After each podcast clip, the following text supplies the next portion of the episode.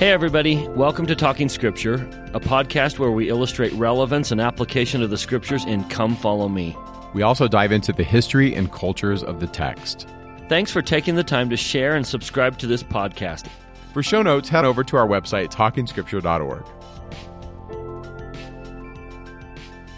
Welcome to Talking Scripture. I'm Mike. And I'm Bryce. And today we are going to be covering the Articles of Faith and Official Declaration number one and two. And before we start, just know that we're probably not going to be spending a lot of time on the Articles of Faith. The bulk of this podcast will be discussing Official Declaration number two, uh, the extending of the priesthood to all worthy males in 1978. And we're just going to mention a few things about Official Declaration 1, which is the official manifesto ending plural marriage. But considering all that we did in our podcast for section 132, we presented the history of plural marriage both its beginnings and its endings. So, just a couple minor things that we may want to point out now, and then we're going to jump into official declaration too. Yeah, I think that's where we're going to spend the bulk of our time. The one article of faith I just want to mention I mean, the articles of faith are wonderful. We should read them. And depending on your audience and who you're working with and who you're teaching, you certainly could have a marvelous discussion about the articles of faith in a classroom setting or in your family. But the one that I want to read that I think pertains to these two official declarations is number nine. Article of Faith number nine reads as follows We believe all that God has revealed, all that he does now reveal, and we believe that he will yet reveal many great and important things pertaining to the kingdom of God. And the reason why I like that, and I want to use it as a springboard for our discussion today, is we believe in a church that receives revelation. And as the prophets move forward and as the church moves forward, new things are revealed and the Lord and His will is made manifest in the lives of the members of the church as we do our best to reflect His will, and we do it imperfectly. But as we do this and as we try, we get more light and knowledge. And as we move forward, then we get more light and knowledge. And that's kind of the, the idea that I want to communicate at the start of this podcast. Uh, first of all, that. And then the second one is just a request for everyone to be charitable. We are going to be talking about some very difficult issues and frankly, sometimes they're very painful. And we acknowledge this. And like you, we're doing our best. We, we would ask you to grant us charity as we would grant you charity as we go through the history and try to understand some of the nuance of these historical issues, at least as we understand them today. And we're going to invoke the spirit of Moroni in Moroni chapter 9, verse 31, where he says, Condemn me not for mine imperfections, neither condemn my Father for his imperfections. Rather give thanks unto God that he hath made known unto you our imperfections, that ye may learn to be more wise than we have been. We in no way are trying to condemn anyone of any dispensation or generation and their understanding. We believe that people moved forward with the best light that they have, but that that light is ongoing and growing. We think that some things have come to light in our generation and the last 20 or so years that really bring some clarity to some of these issues. And in no way do we intend to discredit or condemn anyone who spoke even vigorously before without the light and knowledge that has come to pass in our day. What we're trying to do is invite each one of you to examine the events, the facts, and come to your own conclusions. Yeah. So as we proceed, we would just ask for your kindness as we're just trying to not condemn, but help all of us move forward with light and understanding. So, Mike, what do you want to add about Official Declaration 1? The end of plural marriage. Yeah. So, I think we have spoken about the law of adoption, as you mentioned in section 132. As Wilford Woodruff received more light and knowledge, and as he worked through his understanding of the law of adoption, and as he incorporated the idea that we're sealed to our families, that we're blood related to, all the way back to Adam and Eve, as he saw this and moved in that direction, and as he saw the federal government coming in and taking away properties of the church and putting our leaders in jail, as he saw this, he had experiences with the divine. I'm just going to use his words, and this is what he said I've had some revelations of late and very important ones to me, and I will tell you what the Lord has said. Let me bring your mind to what is termed the manifesto. Wilford Woodruff says, The Lord has told me to ask the Latter day Saints a question, and He has told me that if they would listen to what I said to them and answer the question put to them by the Spirit and power of God, they would all answer alike and they would all believe alike with regard to the matter. And the question is this which is the wisest course for the Latter day Saints to pursue? To continue to attempt to practice plural marriage with the laws of the nation against it and the opposition of 60 million people at the cost of the confiscation and loss of all the temples? And the stopping of all the ordinances therein, both for the living and the dead, and the imprisonment of the first presidency and twelve, and the heads of the families in the church, and the confiscation of personal property of the people, all of which themselves would stop the practice, or after doing and suffering what we have through our adherence to the principle, to cease the practice and submit to the law, and through doing so, leave the prophets, apostles, and fathers at their homes so that they can instruct the people and attend to the duties of the church, and also to leave the temples in the hands of the saints so that they can attend to the ordinances of the gospel, both for the living or the dead? That's his question. And then he says, The Lord has shown me by vision and revelation exactly what would take place if we did not stop this practice all the ordinances would be stopped throughout the land of Zion. We would then be compelled to stop the practice. And so, what should we do? I put the question before the Latter day Saints. I want you to answer it for yourselves. He also says this I should have let all the temples go out of our hands. I should have gone to prison myself and let every other man go there, had not the God of heaven commanded me to do what I did. And when the hour came that I was commanded to do that, it was all clear to me. I went before the Lord and I wrote what the Lord told me to write. I leave this for you, for you to contemplate and consider. And so that is the context of the revelation that he received concerning the discontinuation of the practice of plural marriage. I really do appreciate where he says, if the Lord told me to keep the practice moving forward, I would do it even if I had to go to jail. But I know that this is the direction that we should go to keep the temples open and to have the church to continue to flourish it is requisite that they cease the practice of plural marriage. And so that's what he does. And I like where he says, I saw exactly what would happen and what would come to pass if there was not something done. And I have the, had the Spirit upon me for a long time. Personally, for me, I'm grateful. I'm grateful that official declaration one was given. I'm grateful that the saints were willing to do what was required of them. I'm grateful that President Woodruff received that and that he shared it with the saints and that the saints complied. I know in the midst of that statement, there's a lot of difficulties and there's a lot of history. It didn't all happen at once. People struggled discontinuing the practice probably as much, if not more, than they did to start the practice. And I know that plural marriage is complicated and it's foreign to our culture. And so we acknowledge it. And I do think that that is one of the things that is difficult for some members because there were members of the church who saw this and they struggled they wanted to continue to do the practice of plural marriage. And I think what this was was a test to see are we able and willing to follow a modern and living prophet?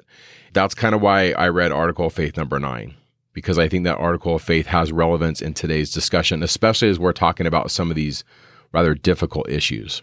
As President Nelson has stated, the restoration is an ongoing process. It has not been completed we may have all the keys that we need, but we certainly don't have all the understanding and we're not moving forward with all the direction that we need. That we believe the Lord is going to open up and help us understand even things of the past, not just things of the future. So thank goodness that we are led by prophets, seers, and revelators who receive incremental light and additions that we need to move forward. Yeah. And I would refer our listeners to Mackley's book on this. I think her book is the best book on this subject. So now, Bryce and I are going to spend the rest of the podcast going into official declaration two. And there's a lot of different ways to approach this topic. And to begin with, Bryce, why don't you give us a lens, a lens by which maybe it can give us ways to view this in ways we haven't considered and also a lens whereby we can see other complex issues in church history or even in doctrine, things that are difficult sometimes. I really think this is a powerful way to examine this topic. Thank you, Mike. In 1979, President Bruce C. Hafen, who was president of Ricks College at the time, went down to Brigham Young University in Provo and spoke at a devotional. His subject was Love is Not Blind, and it was a, an address about ambiguity and the church In short, he said there's three levels of dealing with ambiguity. And the ambiguity that comes up because the ideal and the real aren't often the same. There's this ideal church and then there's this real church. And sometimes there's a discrepancy between the ideal and the real. And there's three ways to deal with that ambiguity. Level number one is what I call this was not Bruce Hafen's words, these are my words. Level number one is kind of an innocent optimism. It's the view that everything's perfect in the church, that it's all gold, that the prophet receives pure revelation, that everything is rolled out exactly as it's supposed to be. It's all divine. There's no human error. It's kind of an innocence that I just want to see the ideal. Unfortunately, some people become very familiar with the gap between the ideal and the real. And stories in church history or issues or modern situations force us to realize that things aren't as innocent or as optimistic as we had hoped. And so those people sometimes shift and they become what I call pessimists. They let the discrepancy between the real and the ideal push them to pessimism and they come out and say, well, then there's no revelation and, and there's no inspiration and there are no prophets and we haven't done anything right. And they throw out all the good because of this ambiguity. Bryce, let me interject here. Teachers, sometimes we set up the problem and we make it worse because when we teach, and I've done this, I'm sure you have too, when we teach everything is awesome, everything is perfect, and then when they find something that's a piece of evidence that contradicts that, it really causes problems. Yeah. So as teachers, we have to be careful. Right. We have presented material on one extreme and then the reality pushes sometimes students to the other. For example, I grew up with no pictures of Joseph Smith translating the Book of Mormon using a hat. Every picture I ever saw about the translation process was Joseph either looking at the plates or there's a veil between he and Oliver, but I never ever saw a picture of Joseph using a hat. When the reality hits and people find out that Joseph put his head in a hat to translate the Book of Mormon, at least for part of it, at right? least for a part of it, they feel like the church has led them astray, that the church has hidden some truth and tried to keep things away, and they go all the way to pessimism. And then they throw out the whole translation of the Book of Mormon because they feel like they've been lied to or misled, simply because no artist ever painted that in the artwork that the church uses. Or we didn't teach it. And here's the danger, too. When you're in a classroom and you're teaching and you introduce some ideas that have some layers or nuance and other perspectives, sometimes the students in the class, depending on the class, they could look down at you as a teacher and say, Well, where's your faith? So there's that problem too. Right. And so we've got these two extremes the, the innocent optimism that everything's totally perfect. And then the opposite is pessimism, where throw everything out because nothing's right. And so President Hafen invites us to a third level. And that is kind of in the middle, where we have eyes open but hearts open as well. That we are not hiding the fact that there is a human element to this church and its history. That imperfect human beings have done human like things in church history and will do so again. So our eyes are open to the human nature of church leaders and church history, but our hearts are open as well we're not going to be so innocent that we can't deal with the reality. But we're also not going to be so pessimistic that we can't include the ideal and find some balance between them. So today in our podcast, Mike and I are going to present information truths, historical facts, whatever title you want to give to them, we want to throw some points of view out there that might be new information for you. And if you're one of the ones who held on to certain conclusions about why the ban on priesthood was in place, maybe it's time to open our hearts, open our eyes, and see some other realities and come to some different conclusions. To hear with an open heart some of the light that has come into the church in the last 20 or 30 years. Specifically, I would say since 2013. I think a major contribution has come in the new edition of the scriptures in 2013. And as more and more information to Joseph Smith and early writings have come to light. So as we throw some information out there, would you be open hearted and recognize that things aren't necessarily as ideal as maybe we had come to conclude?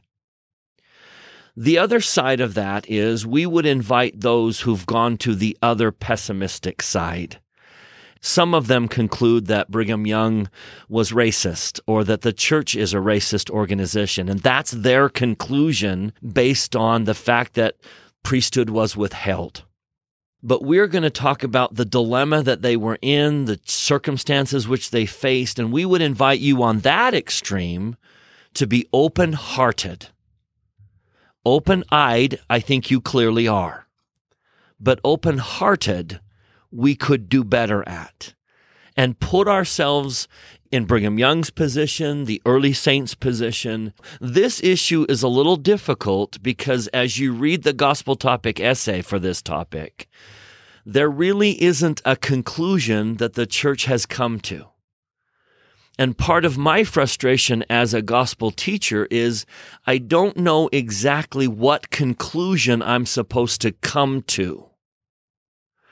And absent a definitive, well, here's the church's conclusion, I would suggest to all of us that maybe we need to come to our own conclusions in light of all the information that we have. For example, during the ban, during the 126 some odd years when the priesthood was withheld to blacks, some people came to certain conclusions. Some of them involved the book of Abraham. Some of them involved theories about Cain and Ham. Others jumped to conclusions about premortal valiance. And bless their hearts, I think they were just trying to come to answers with the information they had. And they came to conclusions about Cain and Ham and premortal life. And yet, here is the official statement in the gospel topic essay. If you will turn in your gospel library to the gospel topic essays and open up race and the priesthood essay, at the very bottom, it says the church today. And this paragraph, I'm going to read it word for word.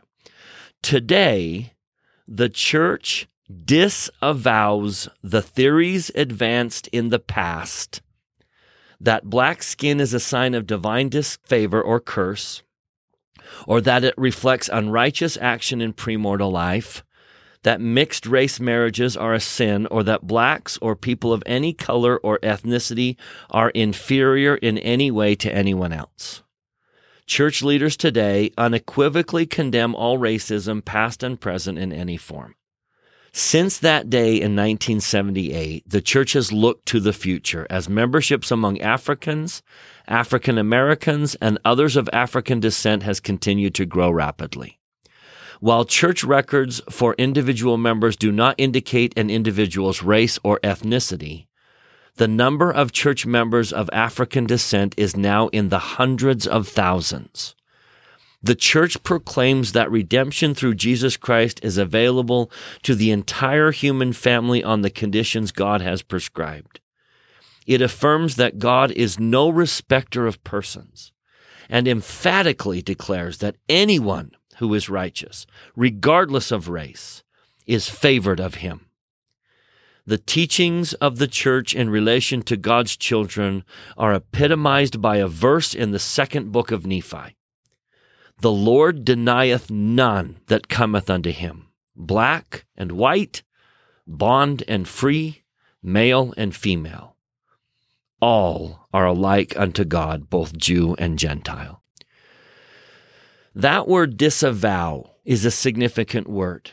If we have come to conclusions that a certain skin color was denied the priesthood because of ancestors or previous action from other people, or if we came to a conclusion about valiance in the premortal life, those conclusions may have been based on what light they had at the time. But today, we need to set those conclusions aside. Yeah. It's really troubling when you read some of the things that, that were said. Yeah. And those conclusions need to be disavowed. So, as Mike and I go forward, we're just going to simply try to lay on the table all the information that you may need to come to a conclusion about race and the priesthood. So I'm going to start with a piece of information that comes about about the time as Joseph Smith was going into the grove of trees and receiving the first vision. The United States was letting states into the Union in pairs. They were divided over the issue of slavery. The northern states were opposed to slavery and didn't want more representatives in Congress from the southern states that would pass laws that they were opposed to. And the southern states were opposed to the northern states having more votes in Congress. So they would only let states into the Union in pairs a slave state and an anti slave state. That kept the balance in Congress. So they had pretty much come up with a line of latitude that said states above this line are free states and there's no slavery. States below that line are slave states. And so they would let one northern state in and one southern state in. The problem was Missouri and Maine.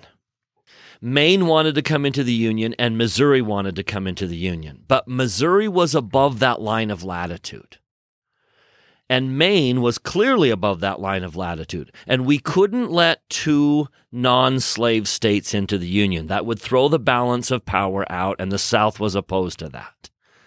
So we compromised. The Missouri Compromise of 1820 allowed Missouri into the Union as a slave state above the line of latitude.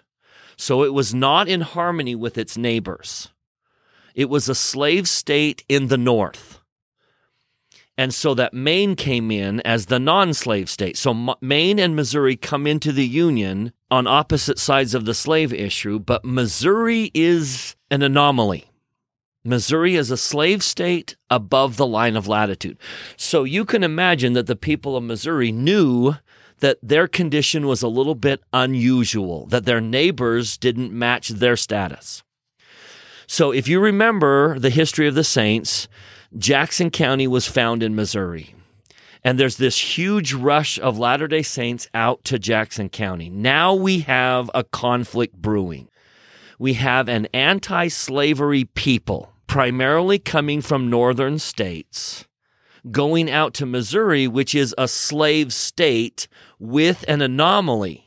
And the more we have these anti slavery members of the church coming into Missouri, you can imagine the more they get extremely nervous. Their status is already conditional. And there's going to be elections, and pretty soon Latter day Saints are going to be elected to positions, and they are traditionally an anti slavery people living in a slavery state. And we cannot underestimate the power of the documents. In the revelations of the restoration, the Lord says, It is not right that any man should be in bondage to another man. That's in our Doctrine and Covenants. And it flows throughout the Book of Mormon. Yeah. And if we remember our conversation we had earlier about Hancock County in the 1843 election of Joseph Hoge to the seat in the Senate, when the people that have power in the states realize that you have thousands of people that vote in one block, that really brought the uh, microscope on the Latter day Saints. Anytime you had a group of people that voted one way, I mean, you're going to be in for some challenges. So it was exacerbated in Missouri because we're clearly not having that pro slavery stance, at least at that point. But there's the tension. A lot of the conflict that happened in Missouri happened over slavery. And so you can imagine the bad taste in the mouth of the saints when they go to Salt Lake They remember the conflict. They remember being persecuted, and a lot of that persecution had to do with slavery. So we've got to put Missouri on the table that we were persecuted in Missouri over slavery. So now, fast forward, next piece of information, let's go to Illinois. Now, it was a little different in Illinois where we were predominantly an anti slavery people living in an anti slavery state. And in Illinois, another piece of information that's critical that Latter day Saints understand. Yeah. In the early church, there were individuals who were of African descent who were not only members of the church, but they actively held the priesthood. An African American by the name of Walker Lewis, he joined the Church of Jesus Christ of Latter day Saints in the 1840s. He was ordained an elder by William Smith. And another member of the church, an African American by the name of Elijah Abel, was ordained an elder and then a member of the 70 in 1836 and I do tip my hat to the historians that have dug this up. I mean, a lot of this stuff was not common knowledge for a lot of years. And historians have worked very hard to try to determine when the priesthood ban came to pass.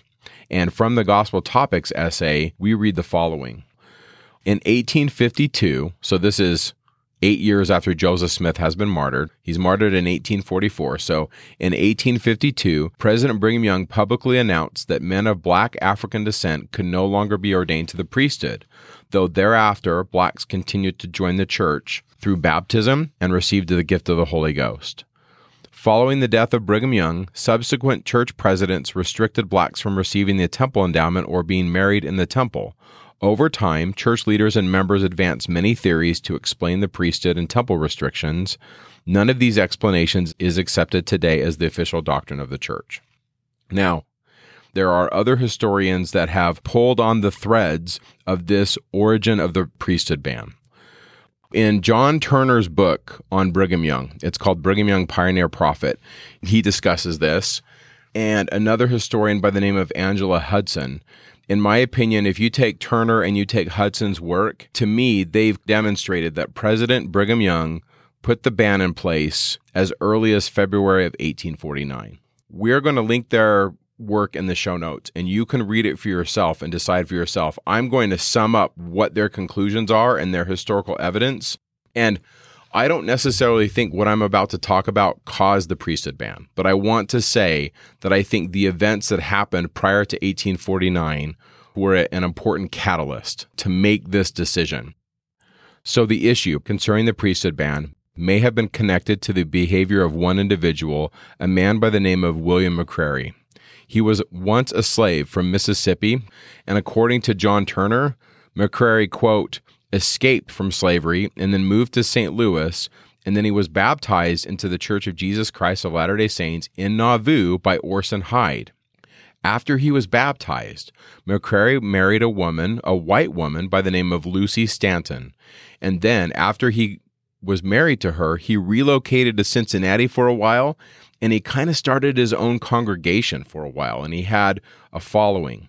But after Joseph Smith is killed and the church goes to winter quarters, McCrary and his wife, Lucy, come to winter quarters. And this is where history gets a little bit muddled, and you'll have to read the sources for yourself. But according to some historians, William McCrary starts practicing plural marriage and he falls out of favor with the leadership of the Church of Jesus Christ of Latter day Saints. Okay, so after he falls out of favor with the church, he was sealed to several white women in quote his own version of celestial marriage. That's according to a couple different historical sources. And after this happens, then there's a series of letters that take place in December of 1848 with William Appleby, who had recently served as the president of the church's eastern branches. And Appleby and Brigham, they communicate back and forth. And the question was, what do we do as members of the church from different racial backgrounds choose to get married. And Appleby wrote to President Young, and this is what he wrote. He wrote, quote, I wish to know if this is to be the order of God or tolerated in the church to allow for amalgamation. And I would say many historians see this as a catalyst that caused Brigham Young to ask and answer this question. And the question was what do we do when we're in a culture that clearly has culturally biased views?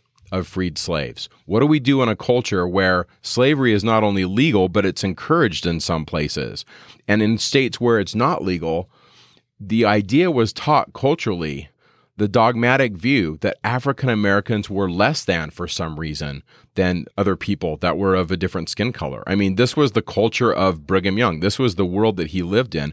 But I think today he would have different cultural views because that was the zeitgeist of the time. That was their view.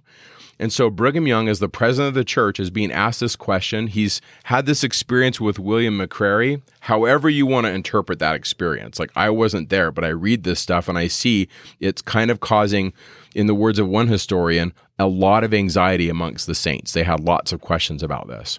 And my reading of section 107, verses 78, 79, and 80 is that when it comes to the most difficult business or the most difficult decisions or cases in the church, that the Lord has designated the president of the church to have the power to decide.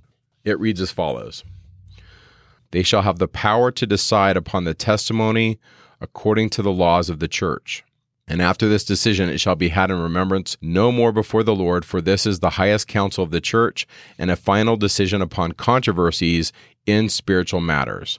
And so, Brigham Young makes the statement that people of African descent are not to be ordained to the priesthood. According to John Turner, he states in February of 1849 that they were of, quote, the seed of Cain. Under Brigham Young's leadership, the church did not ordain black men as elders and did not allow black men or women to receive the endowment and did not seal the marriages of its few black members. And then Turner continues, quote, Although fragmentary documentation obscures the reasons for Young's hardening position, his revulsion over the specter of interracial procreation apparently displayed a major role in his thinking. Now, as I read the primary source documents as to what's happening at this time, I see it as a very difficult problem. I also see that just because we have this information, that doesn't mean we know everything. Ronald Esplin he disagrees with Turner and Hudson. Ronald Esplin was the managing editor of the Joseph Smith Papers Project and the former director of the Joseph Fielding Smith Institute for Latter day Saint History at Brigham Young University. Clearly, he knows his history, and we'll link his article in the show notes as well. And essentially, what he says is he's open to the idea that this could have come from Joseph Smith. Now, I don't agree with Esplin, but this is what he says. He pushes the date back to as early as 1846. Now, that doesn't solve the problem because Joseph Smith isn't here. But then he says that it's his feeling that the doctrine was introduced by the prophet Joseph Smith in Nauvoo in 1843. But he stresses that he doesn't have the documentation to back up this claim. But Joseph gives like 254 public discourses. And of those 254 public discourses, we have like 50 of them where we have a little bit of recording of what was said. And then we have all the things Joseph Smith is teaching privately to the 12 that we just don't have records of. And according to Esplin, his view of Brigham Young is that Brigham Young wants to stay within those lines and that Brigham's going to teach and do the things that Joseph taught him to do. And that Brigham wants to continue with the legacy and the teachings of the prophet Joseph Smith. And so Esplin's contention, and I and I would agree with this part, is that we need to be careful. Historically, when we're trying to answer these questions, we have to just be okay with not knowing things. And so I'm going to disagree that Joseph's teaching this. I see no evidence for it, but just because there's no evidence doesn't mean I'm right. It just means we don't know. And so, the way I'm going to view this, the way I'm going to try and package this, and the way I understand it today, this is my thinking today, 2021, is I see Brigham wrestling with this idea in the in a racially charged world, and Brigham Young certainly having his cultural biases makes the decision whereby freed Africans that join the church are not going to be allowed to go to the temple because you can't be endowed in the temple if you don't hold the priesthood if you're a male when I first learned about the priesthood ban, Bryce, I thought, why would anybody care if an African American male passes the sacrament? And then as I got older, I thought, no, this is not about the sacrament. This is about marriage. and it's about authority and leadership. Leadership, like would a and, and I'm not trying to judge anybody, but would a white member of the church in 1860 stand for a, having a black bishop? And as much as I hate to say this, to say that people have these cultural biases, I mean that was the reality. That's right. So with that in mind, like Brigham Young working through this, what I see is he enacts the ban as a way somehow to manage these cultural biases and to extend the opportunity for membership, but also to, to deal with the factions in the church that maybe culturally aren't ready for the equality that the Book of Mormon engenders. And frankly, for the equality that the Doctrine and Covenants advocates. So let me be clear. I want to make sure everyone heard what Mike said that Joseph Smith ordained black men to the priesthood. In Illinois, again, it was a anti-slavery people in an anti-slavery state. It didn't have the tension that Missouri had, but Joseph Smith ordained black men to the priesthood, and Brigham Young out in Salt Lake initiates a ban on the priesthood. So there's that tension. And the question we begin to ask is why? Why does Joseph Smith seem to be very comfortable with black men holding the priesthood? And Brigham Young says we need to withhold that. Let me throw one more piece on the table. And I do this reverently, but I think this is the piece that shakes a lot of people up that for years held on to the conclusion that maybe this was a revelation, that the Lord is enacting the ban.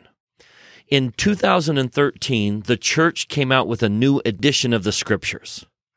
And I'm so grateful that they did because there are some additions in the 2013 scriptures that really do shed light on this whole situation of the priesthood at the beginning of official declaration 2 now if you have an old set of scriptures pre 2013 official declaration jumps right into the to whom it may concern it goes right into the statement that was read in general conference but if you have a newer version of the scriptures either electronically or in print you have a paragraph that was added i think that's very significant that a paragraph has been added to official declaration 2 that I think poses some very significant information.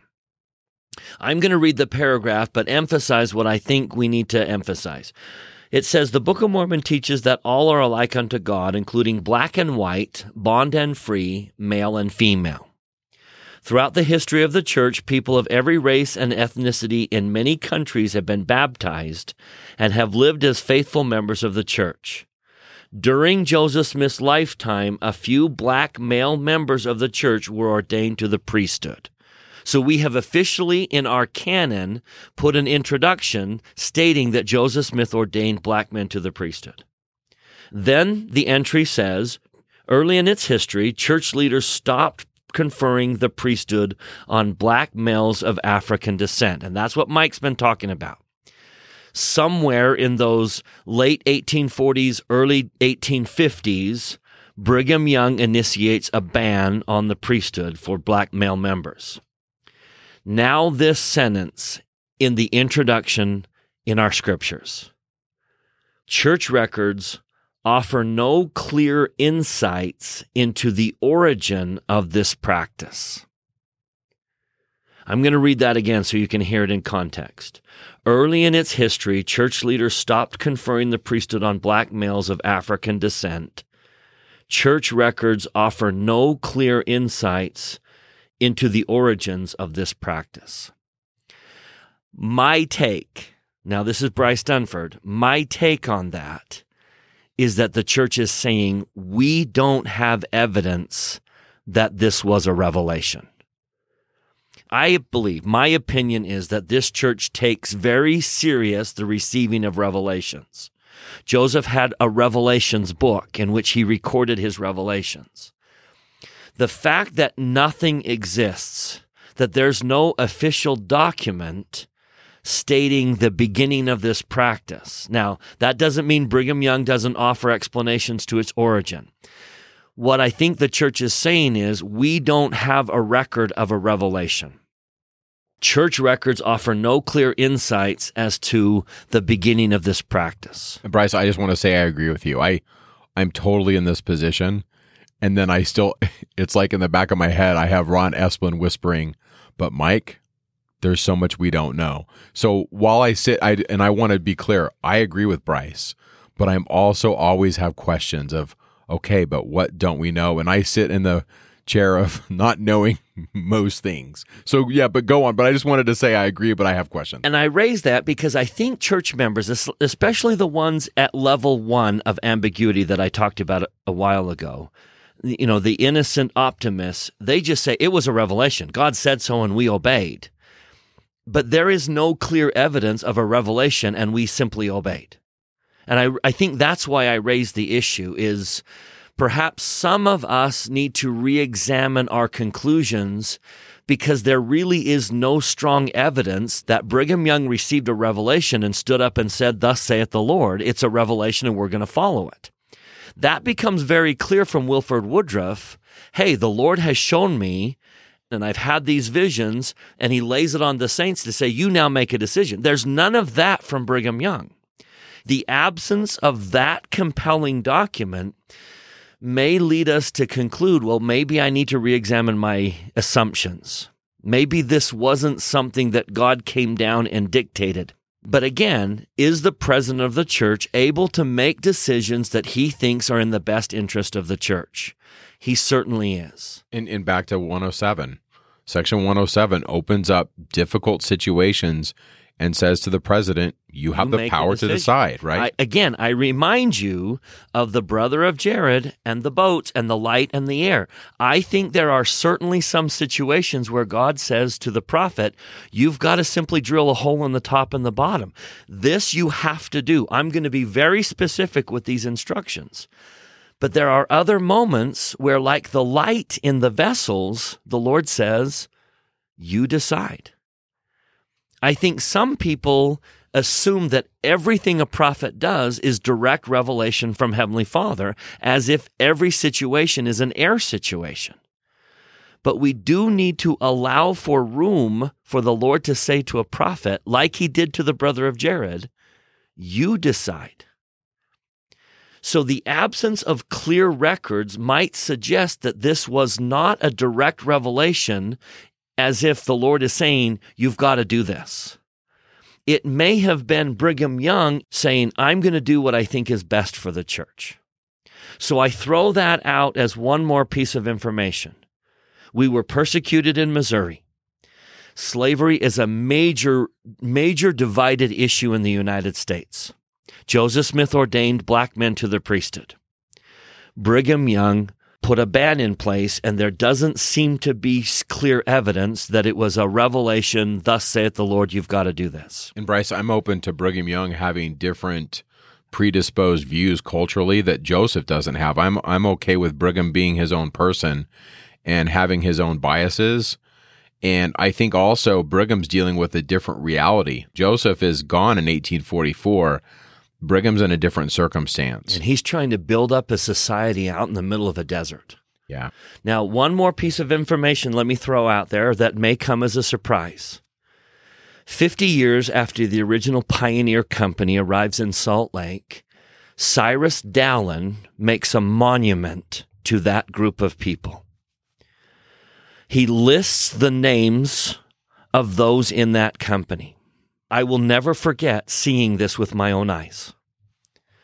At the very bottom of the list are three names, and then it says colored servant. Three slaves came into the Salt Lake Valley in the very first pioneer company. Slavery has arrived in Utah. Now, I know it wasn't Utah. Forgive me for calling it Utah. It will be Utah but slavery has arrived in Utah. We have to see this situation, remembering Missouri, remembering what happened to the church in Missouri, and knowing that we came out to Utah to get away from the contentions of the United States, but we still have to deal with the United States. We're going to build a society out in the desert. We need supplies. We need friends. We need neighbors. And if Brigham Young comes out in opposition to the North and loses the support of the North, or comes out in opposition to the South and loses the support of the South, I wonder if part of what was on his head is how do we survive in this desert if we alienate ourselves from half of the United States as they tear each other apart over this issue? So slavery has arrived in Utah with Brigham Young. It is dividing the country. I can't imagine being in that situation. What do you do? If slavery is here in Salt Lake and we do nothing and just let it go, could that be seen as we are now a pro slavery territory? And if that were the case, could we possibly lose the support of half the country? But if Brigham Young makes a statement and issues a declaration that Utah is anti slavery, could it be that he alienates half the country? I can't imagine being in Brigham Young's position because I didn't live in that culture. But even what I know about that culture makes it difficult for me to say, well, what would you do if you were Brigham Young?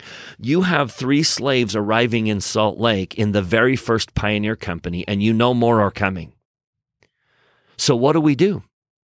We've got to survive and build a community we can't alienate half the United States and still expect to survive out in this desert. So, what do you do to remain kind of this neutral territory so that neither the North nor the South see you as an enemy or an opposing force? So, let me just simply offer my assumption. And I'm going to be very clear. This is Bryce Dunford. This is not the Church of Jesus Christ of Latter day Saints. I know some of you tune into talking scripture because you're going to want to know, well, what's their take on this? With the church not necessarily saying, here's the conclusion that the church has jumped to, I've been left to say, well, what conclusion do I come to? Here's my conclusion as I've pondered what would I have done if I'd been in that situation. My conclusion is this, and again, this is completely my conclusion. If you disagree with it, I, that's totally fine. But it seems to me that the ban on the priesthood was a compromise to not alienate either half of the United States. If Brigham Young is as culturally biased as some people claim he was, especially those who have gone over to the pessimistic side, it seems to me the first thing he would have done, he would have segregated our congregations. He would have created black wards and white wards. That's what so many religions were doing in the United States. They were segregating their congregations. Brigham didn't do that. The church did not segregate congregations, nor did the church ever deny membership in the church. At any point in the church's history, a black could freely be baptized and receive the gift of the Holy Ghost. Membership was never denied. And it seems to me that if Brigham Young is what some pessimists claim he is, that's the first thing he would have done. He would have segregated our congregations. He would have denied membership. He did not do that. So it seems to me that Brigham was offering a compromise. There was no delineation between black wards and white wards. I think Brigham Young was saying if you come to Utah with your slaves, and they are members of the church, they will be in your ward. I think that was a bold statement. And I think let's be clear that it's not like there were a lot of slaves in Utah. Right. It wasn't widespread. I mean, we're talking about a very small minority, but any slavery is bad. Like, it's just not acceptable. And neither is any kind of uh, distinguishing between the color of your skin saying you're better or worse than somebody because of your hair color or skin color. It's rather silly. But boy, in 1850, how many religions were segregated. Right. And Brigham Young never does that. He never says, you go in that room and we'll go in this room. He never yeah. draws the line and says, there's a separation between you. For most Christians, priesthood wasn't an issue. If you went to a Protestant church in the South or in the North, you just go to church, you hear a sermon, maybe you go to Sunday school and you go home. But it's different in the Church of Jesus Christ of Latter day Saints because priesthood is being sealed and family and keys. It's so much more than just oh, you're a pastor up at, up at the front and you've been ordained, you're an ordained minister. In our church, every male can hold the priesthood. And with what we believe about temple and families, it's just so much more entrenched in our doctrine. Yeah. So here I think is the compromise. Brigham Young says, we will not segregate. We will not divide our congregation. But I think the compromise was that they won't be your bishop. They won't be general authorities. And I honestly believe that there were people in the church and out of the church to whom that was an important statement. Bryce, I don't even think culturally many members of the church would have been ready for that. Yeah. And I remind you that under Joseph Smith's leadership, Elijah Abel was ordained to the office of 70. So could it be that Brigham Young's thinking was by withholding the priesthood, they won't be general authorities. They won't be bishops. And given that cultural bias, I wonder if Brigham was kind of conceding to that to say we still need to build the church. We are an infant church out in the desert and we need to grow. And so my take on this, my conclusion is that poor Brigham Young was in an almost impossible situation. And he did take a stand by saying they are welcome to join the church. Membership in this church is open to everyone. And we're not going to segregate. And so I think that was his compromise. Do I believe that Brigham Young was as culturally biased as some I don't. I believe Brigham Young was an inspired man. I believe his talent was growing this church in the desert, establishing the roots of the kingdom. And in doing so, I think he built up a community where everyone in the United States felt like they could come and join that he didn't alienate any major groups and that Zion is a place that you can come to. I think Missouri weighed heavily on his mind. Taking a stand in Missouri cost us lives.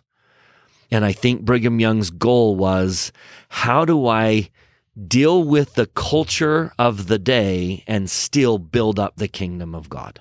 And I think clearly members of the church struggled. They were human beings. Brigham isn't using those words like compromise. He's definitely taking a dogmatic approach to this. And it's difficult. We're kind of in a logical circle, aren't we, Bryce? Because we disavow the things that were said.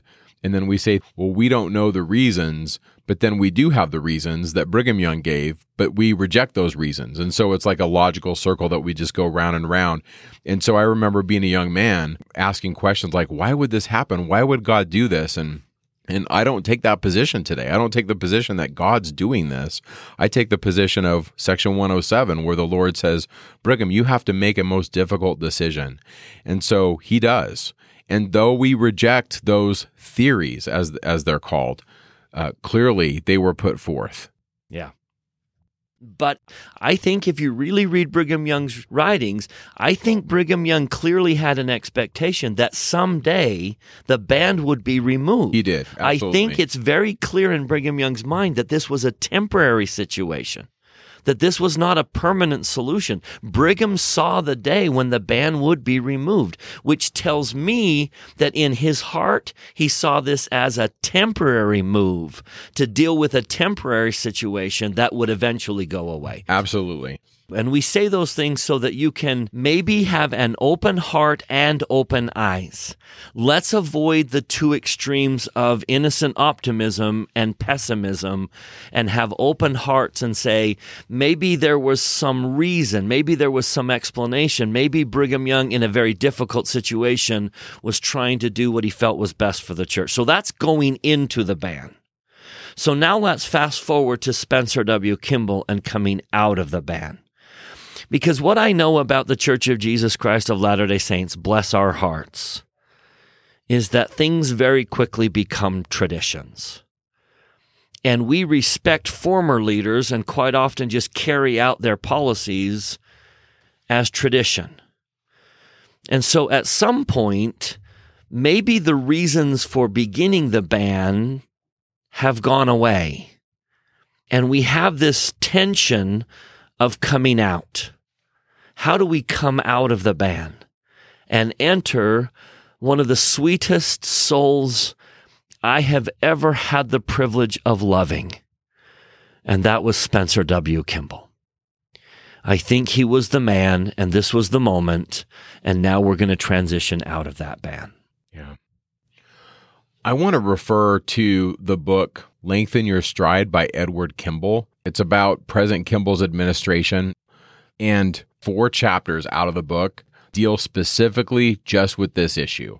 I can't say enough good about the work that Edward Kimball did in putting this together because what he did was he got into the history of the things that happened right before the ban was removed. For example, there were individuals who were getting patriarchal blessings prior to the removal of the ban of African descent that were promised that they would enjoy all the blessings of the priesthood. For example, in 1973, Oscar McFarland, who was a patriarch in Covina, California, promised Theodore Britton that he would get all the blessings of the priesthood.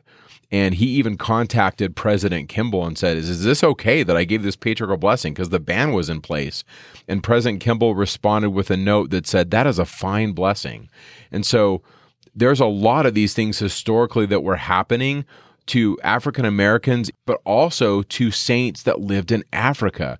There's marvelous historical stories about the saints in Africa as they read the Book of Mormon and had desires to come to be members of the church and to have priesthood and to be led. And there was a real dilemma that the church had. How do we grow the church in a nation where we have this ban in place? What do we do? And so you can read these four chapters for yourself and see all the things that happened historically as President Kimball worked and wrestled with the Lord. I also want to say, and give a shout out to Greg Prince's book called David O. McKay and the Rise of Modern Mormonism. And there's a chapter in that book that is a, just a game changer for me because we read that in the 1950s, David O. McKay wrestled with this very thing as early as the 1950s, and he pushed the Lord and approached him in prayer. And in my opinion, and I think Greg Prince would agree, David O. McKay put things in position to be prerequisites for the revelation. And there's a lot of things historically that he did. You're going to have to go read Greg Prince's book, but I would encourage you to do so because understanding these tensions that were involved is crucial. Now, I want to share a story that has deep meaning to me, and I certainly don't know what it means to be a black person in America. I'm not. But I read the words of these great African American, to me, they're heroes and I read their stories, and Bryce, it moves me. It just moves me deeply. This book is by Isabel Wilkerson. It fundamentally changed me. And this book is called The Warmth of Other Suns The Epic Story of America's Great Migration. And what this book is talking about is what it means to be an African American in the 1940s and the 1950s, and how there was a massive migration from the southern states as African Americans started to have more civil rights. There was a massive movement to California, and many of them went to the northern states. And there's a chapter in this book called Disillusionment, and it tells the story of a family, a man by the name of Harvey Clark. He served in World War II and he was a college educated African American. And Harvey just wanted to have a place to raise his kids. And so he moved to Cicero in 1951. And it was just a block over the Chicago line. And I've I've been in Cicero. I've walked these streets, and so it has a lot of meaning for me. And he was so excited when he moved his family into this third story apartment to finally have a good place to raise his kids and it was a clean place. And he had to pay more for his apartment than white people did, but he paid it. And when he moved his family in, as soon as they started coming in, it was the third week of June in 1951. And as the moving truck pulled in, as they were unloading their things, people started to line up and down the streets and they said to them, Get out of Cicero and don't come back. And it eventually got so bad that in July of 1951, over a hundred housewives and grandmothers came to protest the Clarks moving in, and they literally were shouting them down. And a mob stormed their apartment and took their furniture and threw it out the window. and then burned their marriage license and their baby pictures and tore up the carpet and destroyed all of their furniture and all of their things. They even ripped the radiator out of the wall. And she writes, quote, the mob destroyed what had taken them nine years to acquire. So after they burned their things, the next day, 4,000 people came to the apartment complex and they burned the building to the ground. And when the fire trucks came to put the fire out, the mobbers threw rocks at the firefighters. And it got so bad that the governor of the state of Illinois, Adlai Stevenson, had to call in the National Guard to put down the mob. And that's in a northern city in 1951. And all they wanted to do was have a home. I'm saddened, but I think understanding the cultural tension puts things in perspective, as difficult as it is. Can you imagine if this man moved in as a bishop, what they would do? This isn't about authority. This isn't a family that's trying to be your bishop. They just want to live in your neighborhood. And it's in the North. And it's in 1951. And the reason why I share this story is because it has everything to do with what Edward Kimball wrote. So if you go to the 23rd chapter of Lengthen Your Stride, in this chapter, and it, it's difficult reading, but he includes some statements that members of the church made to President Kimball. When President Kimball initiated the release of the ban on priesthood, there were members of our church who said horrible things to the prophet and horribly mean things to him. And I don't understand it. Like it just doesn't fit in my mind, in my culture. But as I read The Warmth of Other Suns and I try to put my head into the world of what did it mean to live back then during this incredibly racially charged culture, I see the difficulty and I'm saddened. And if you're listening to this podcast and you're of African American descent and I've offended you, I'm sorry. Or if the church has offended you, I'm deeply sorry. It just makes me sad that we've had to have these things historically. And I know that's part of the human condition. Humans hurt each other and it tears me up but I'm so grateful that we're in a new space. And even saying that, I know in 2021, racism isn't fixed. And I don't have the answer other than to say, my goal is to not be racist.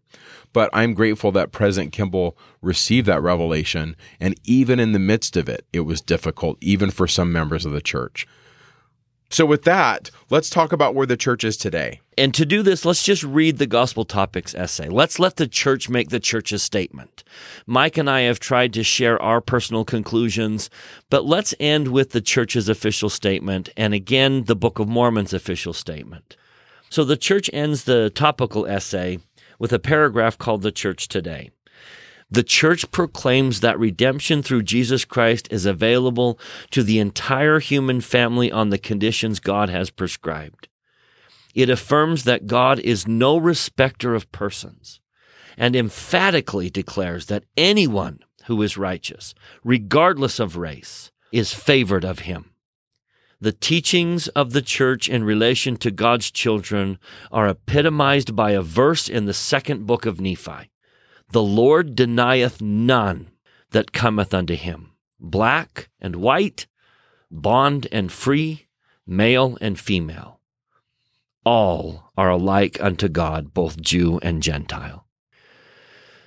That's the church today. And if I can add my two cents to that, this is just me, I would plead that regardless of however it came to pass and whatever the reasons were and whatever conclusions Brigham Young came to, may we today be a unified people. I remind everyone of the two greatest commandments love God and love neighbor. It is time to stop the divisions among us. We are preparing the world for the coming of the Savior, which means we have to be a unified people and not divided, not divided by race, not divided by culture, not divided by gender. Let's be a unified people. Let love of others be what characterizes the Latter day Saints. Amen. As the Lord said back in the law of the church, thou shalt live together in love, insomuch that thou shalt weep for the loss of them that die. May we be that kind of people. May this declaration go beyond the fact that now all worthy males can receive the priesthood. May this declaration go further and say, can we become like the fourth Nephi saints where there are no more ites? Can we become the people that have no ites and no division among them because of the love of God that was shed forth in their hearts? May we be that people. And with that, we come to a conclusion of two very ambiguous topics plural marriage and blacks in the priesthood. They do require a little examination and a little churning inside us. May we all have open hearts and open eyes, recognize that we do have a history filled with human beings who are trying to do their very best. I am grateful for Brigham Young and the early saints and the many good things that come into my life because of them. I am willing to open my eyes and my heart to the situation they found themselves in. We hope you will find peace in your conclusions and the assumptions that you come to as you open your eyes and open your hearts. And with that, we will end these topics. And we'll see you next week when we cover the proclamation to the world and the family. Thank you for sharing your time with us this week. Talking Scripture is not an official production of The Church of Jesus Christ of Latter day Saints. The opinions expressed in this podcast are Mike and Bryce's opinions only. We refer you to official church sources and the church website to clarify any doctrinal questions.